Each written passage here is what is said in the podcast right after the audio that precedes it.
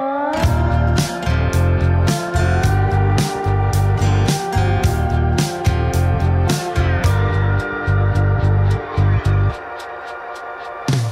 is Songwriter, the podcast that turns stories into songs.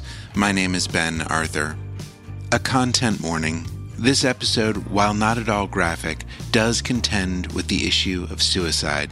If you or someone you know are struggling, please call or text 988, or in life threatening situations, call 911.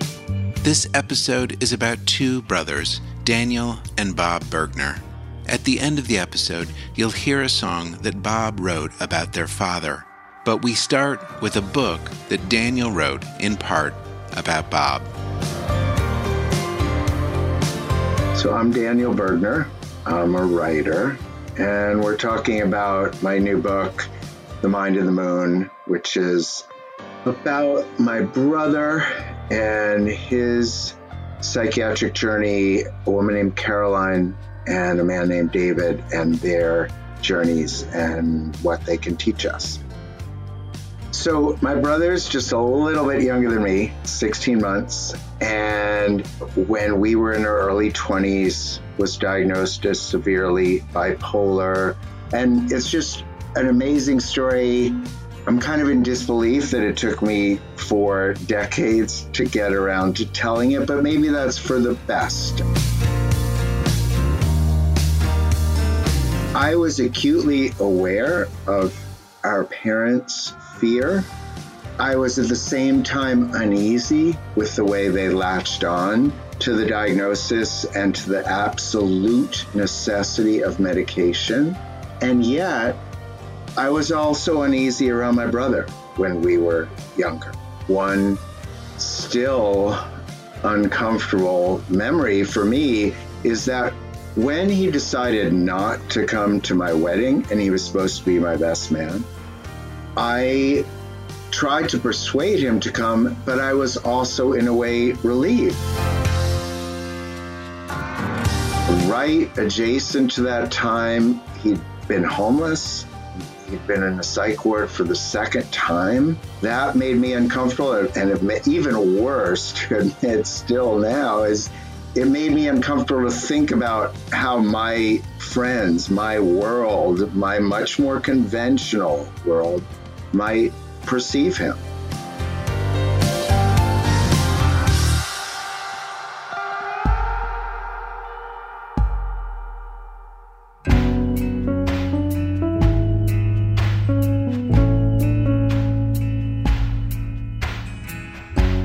That's why I say I'm kind of thankful that we waited so many years to work on this together because, you know, I'm far from that now. And I really, really do admire him. You're absolutely right. I mean, the things he's been able to do, the life he's carved out for himself is absolutely remarkable to me. It's so full of true generosity, generosity that way exceeds mine, so full of reaching out to other people who are going through the very things he went through.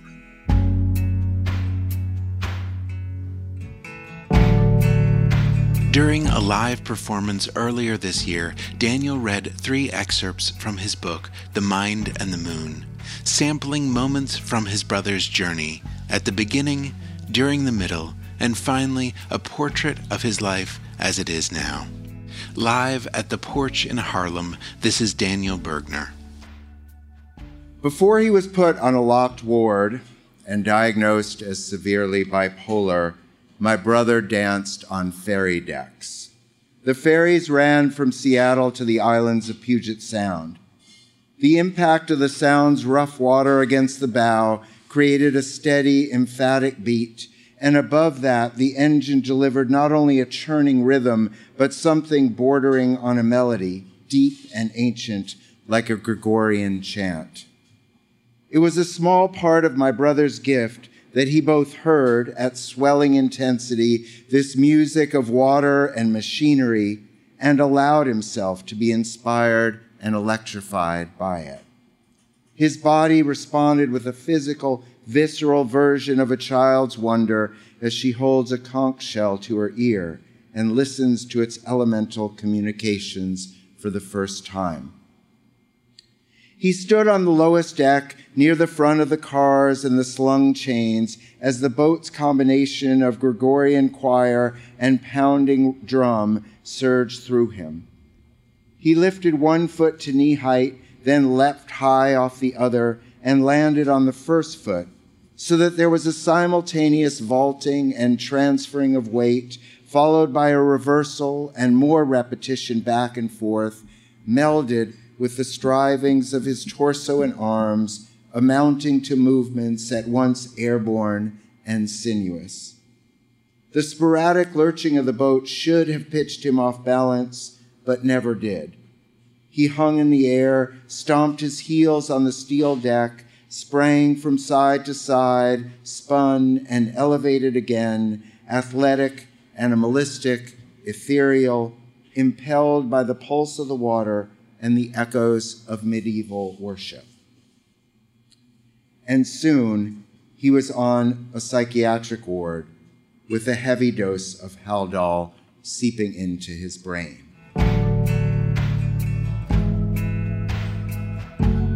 So at that time, he and I were in our early 20s, and our terrified parents were told that if he didn't adhere to his medication, he would likely take his own life. But he was an aspiring dancer and aspiring musician, and the tremors in his hands, as well as the feeling, as he put it, of having a blanket on his brain, uh, were unbearable to him. And after several years, against psychiatric advice, he went off his medication, and there were setbacks. Um, he was arrested twice. He did another stint on a psychiatric ward and he became homeless. And so, this second part that I'm going to read from the middle of the book is just his voice talking to me about that period of homelessness. On the days I didn't work, I lined up for dinner outside a church across from the shelter. The guys who slept next to me who spent their days in the park, they wandered over, and we all waited on the street to get in, waited to be fed. We filed into the church basement and took plates of spaghetti and chunks of bread. The basement was too crowded for anyone to sit alone, but I didn't talk to anyone while I ate. Most of the guys didn't. For those men, there was a lot of solitude. Afterward, I sometimes watched TV. But mostly, I read a biography of Dwight Eisenhower that I'd found.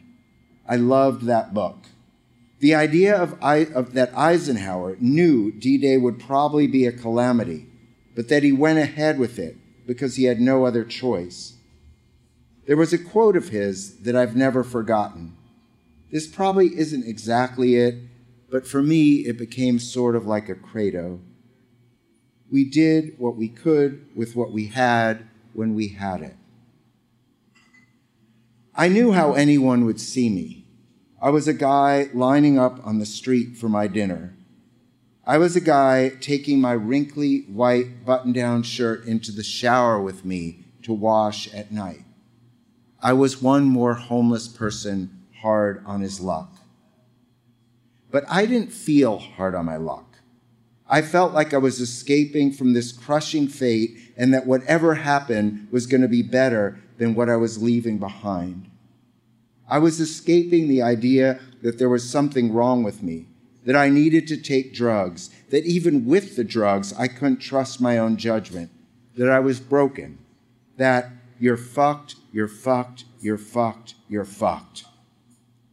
I thought not for the first time, but this time it was a clear calculation. I'd rather be dead than be a broken person.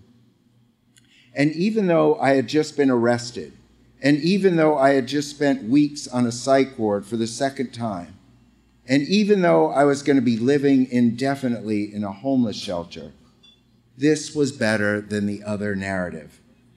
That was a life I just did not want to live.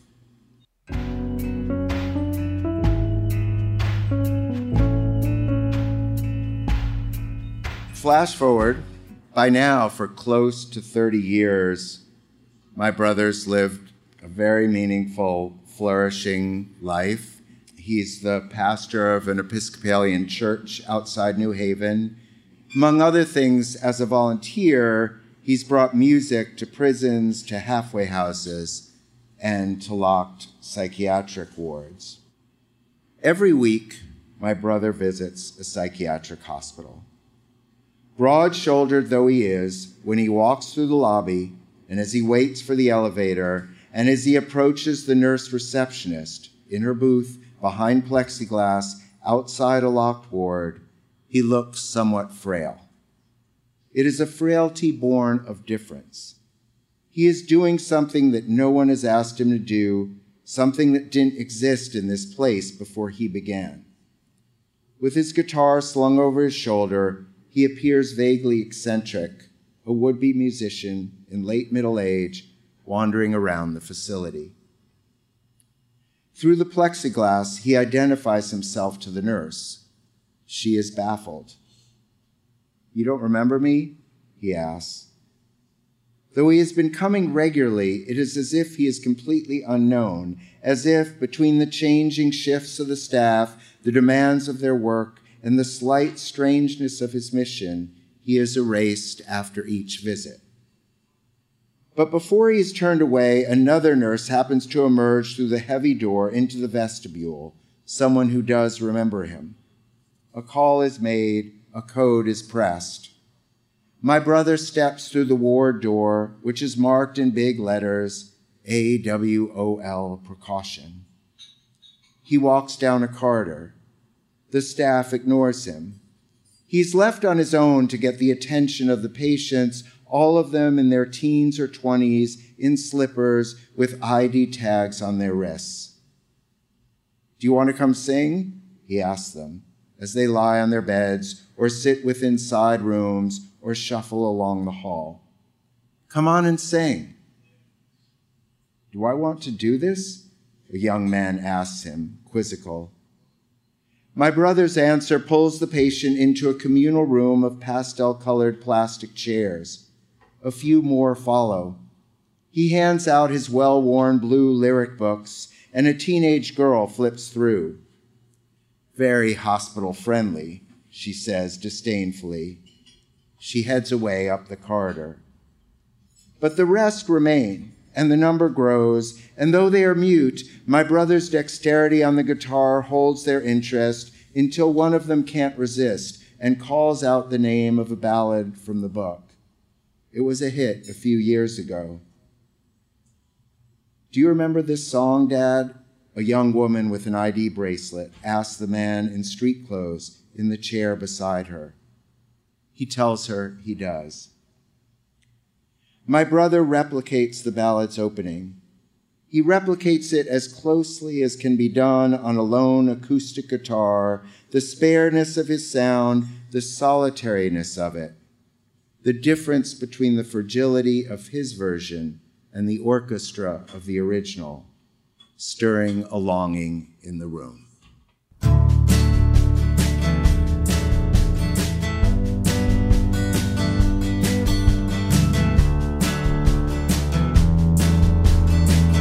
And now for the song written in response. So, my name is Bob Bergner, and I am a musician and a dancer and the pastor of an Episcopal church in Hamden, Connecticut. Our parish just recently purchased a food truck to enable our food ministry to go out into the community and bring dinner for a dollar. That's the name of the ministry, Dinner for a Dollar, to people where they need it. We also have an on site dinner for a dollar once a week, and another on site dinner for a dollar at a neighboring church once a week. We have also worked in collaboration with the local homeless shelter to welcome people without homes into our church, either for a intensive week stay or also during the winter as an emergency warming shelter when the weather gets cold. And then I do some work at the local hospital. So Yale New Haven Hospital is just down the street. And for many years, I was going to the uh, psych units at Yale New Haven and singing with patients and actually writing songs with patients. And a couple of times a month, I play the piano in the cafeteria just for people's general well being. One other exciting project going on at my parish, and that is we're doing something called Swords to Plowshares. We help local municipalities organize gun buybacks, so people bring their guns in and they get some sort of remuneration for them. And then we take the guns and we destroy them, and then we turn the gun parts into garden tools and jewelry. So for years, that whole story that appears in The Mind and the Moon was just something I didn't talk about. So for yeah, probably about two decades, I just I never mentioned it. People could talk about their experience with mental illness, mental challenges, emotional challenges, and I wouldn't say, "Oh, well, let me tell you what happened to me." I I just listened to their story. So when Dan asked me if I'd be willing to share my story in his book, I hesitated. I thought it might be helpful to other people to have my story told. And I knew Dan would do a great job in telling it. I don't care if the modern world says there's no more stigma about mental illness, but it can be a really, I won't say it is, I will say it can be a wildly damaging thing to do to somebody. But I am wildly fortunate to have somehow found my way out of that. To have just always thought, you know, this just isn't, as kind of as my brother says about himself observing me, this just doesn't seem quite right. Like, there's nothing wrong with me in an essential sort of way. But if I hadn't had that little inkling, I, I might not be alive right now.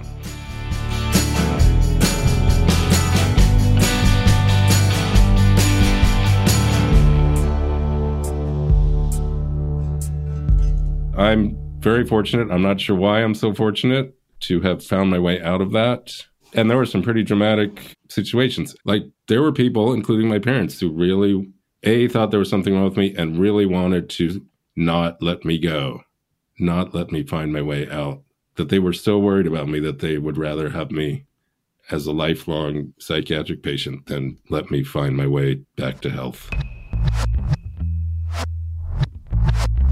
In some way, the mental health issue and the artistic creativity and passion are kind of melded together because of exactly when supposedly the mental health issue arose and the way that it was framed by my parents. So, my mother coming to the hospital and saying, Now we realize that anytime you think you're a musician, a singer, or a dancer, it's a sign of how sick you are. You should tell your doctor and have your lithium level adjusted, like that is like the marriage of those two things. So for me, when I think back on those times and think, what were they thinking? I see that for them, those two things were linked. And I also see that a lot of the pressure that I felt myself under, and admittedly confusion that I had about how to get on with my life, is was really linked with me feeling this calling to be an artist, but not feeling like I had support to do that. Well, there's no doubt that I was having unusual experiences. And there's no doubt that I didn't know how to constructively live those unusual experiences. I personally wouldn't call that a mental illness. In other cultures, you know, that would be like the training ground for a shaman or a, or an artist. But because in our culture there's absolutely no structure for that, there's no teaching about that. So if you start having unusual experiences, whether they're visions or you're hearing voices or just weird things seem to be happening, or you're coming up with these creative ideas, of which dancing on a ferry boat platform is sort of the most benign. But but as a 20 year old in this culture and in my family, there there was nothing, no way to know what to do with that. So it kind of gets expressed in dramatic ways that seem sort of, well, they seem dramatic and unusual, and some people might put a label on that as mentally ill. But I can promise you that I was 100% aware of what's going on, what was going on. From here, Daniel joins back in for a virtual conversation with his brother about their parents, forgiveness, and Bob's song.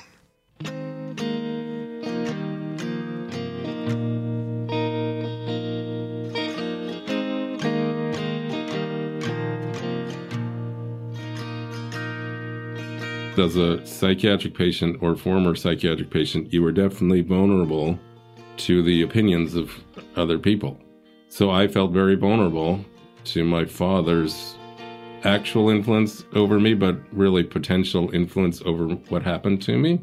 He had this weird way of gazing into my eyes as though he could see something. He was going to be able to tell something by gazing into my eyes.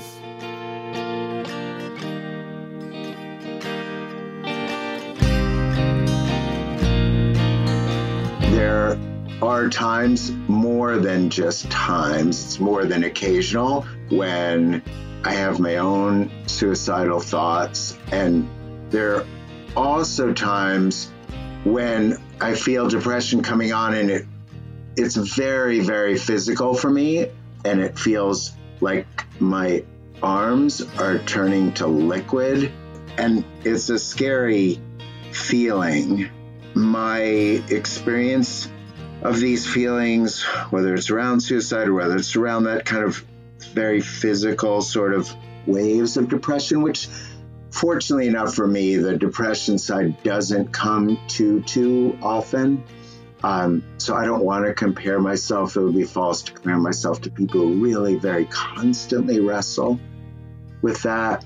Nevertheless, it it offered me, I think, not just empathy, but a willingness to just sort of go with the perspective of people like my brother who are trying to say, wait, let's not panic. Let's see if there's another way. It's not going to be true for everyone.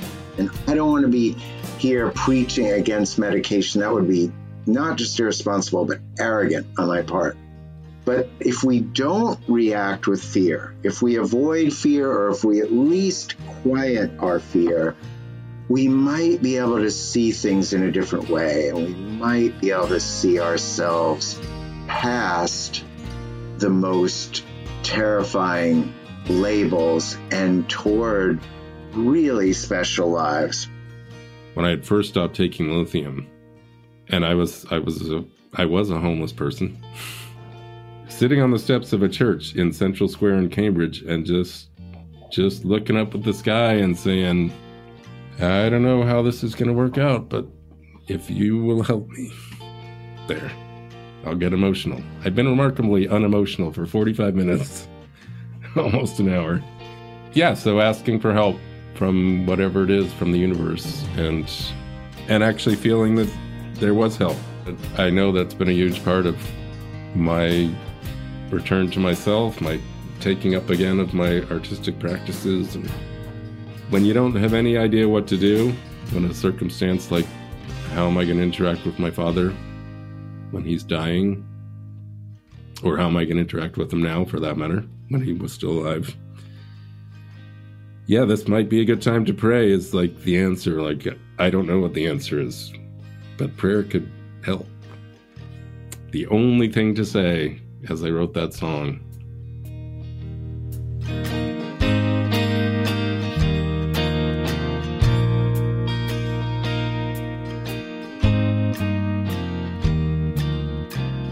I think back on our parents' response to what my brother was going through with a lot of empathy for their fear and never losing sight of that terror. Because I think so many families go through this.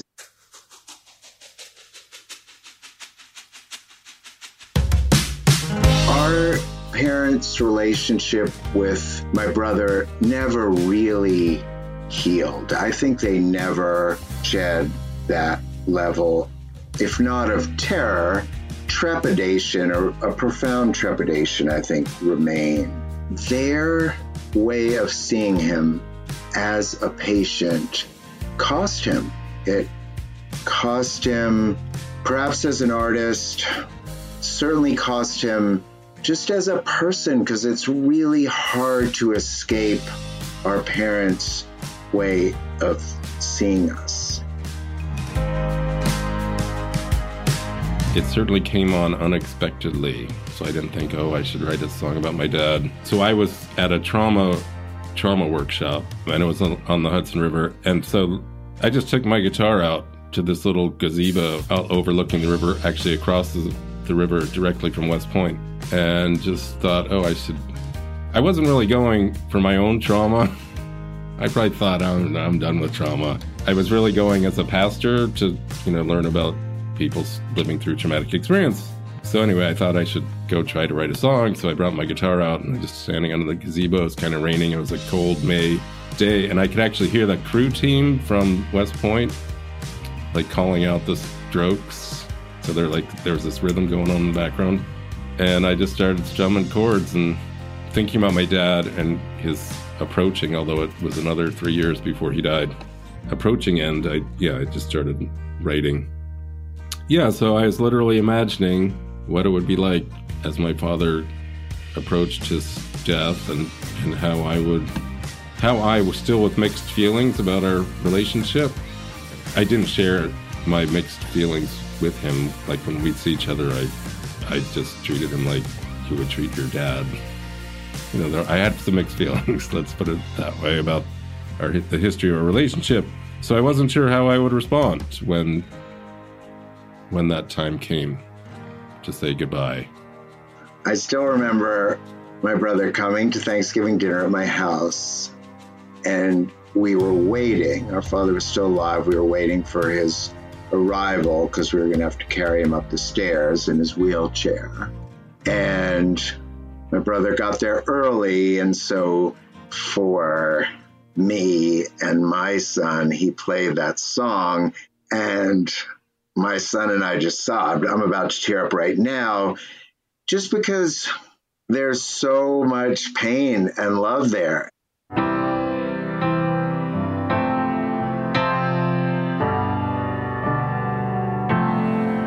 Over the later years, he, he was very positive, particularly about my musical enterprises.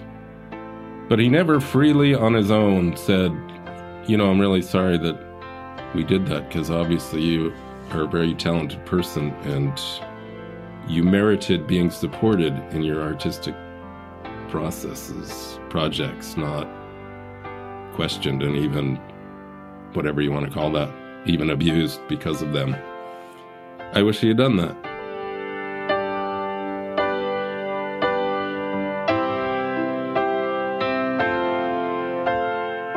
We're still partly the people that our parents saw.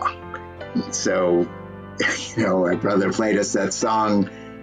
I guess, you know, we were in our late 50s, and it was all too easy to feel Bob's heart at 23.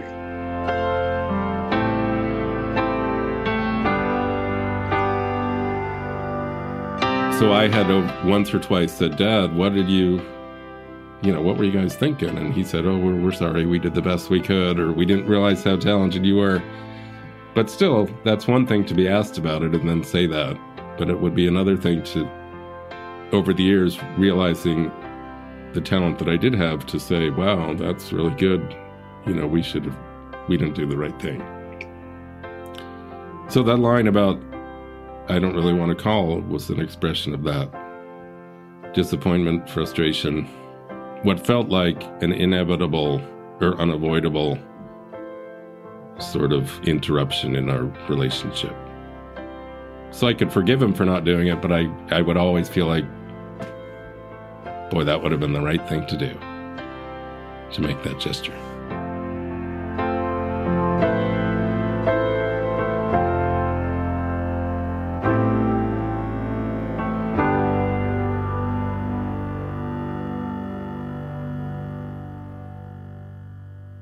This is Bob Bergner with a song for Dad.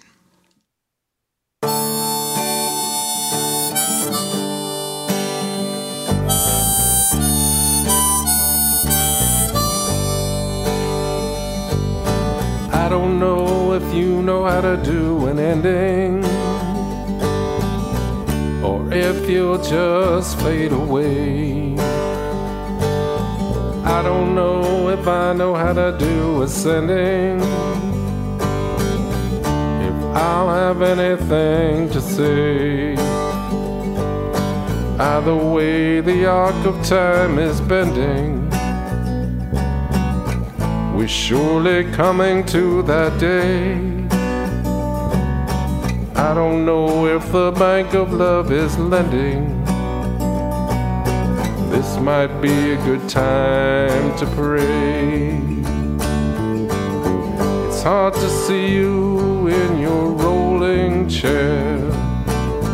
It's hard to have to help you down the stairs.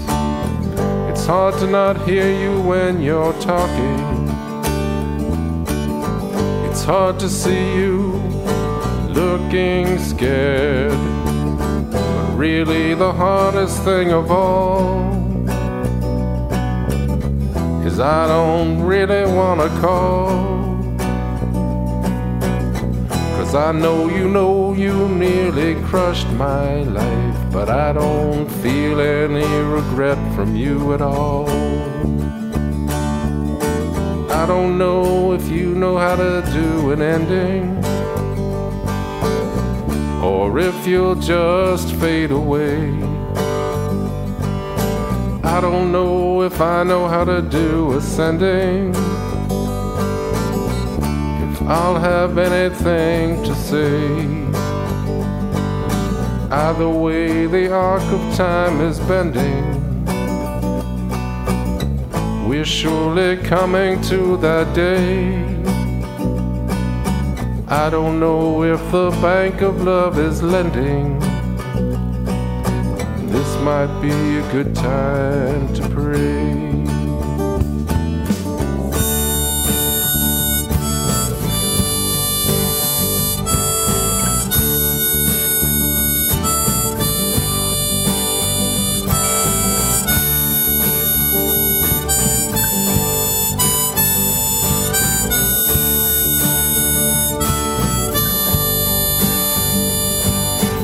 Either way, the arc of time is bending. We're surely coming to that day. I don't know if the bank of love is lending. This might be a good time to pray. This might be a good time to pray. That was Bob Bergner with a song for Dad.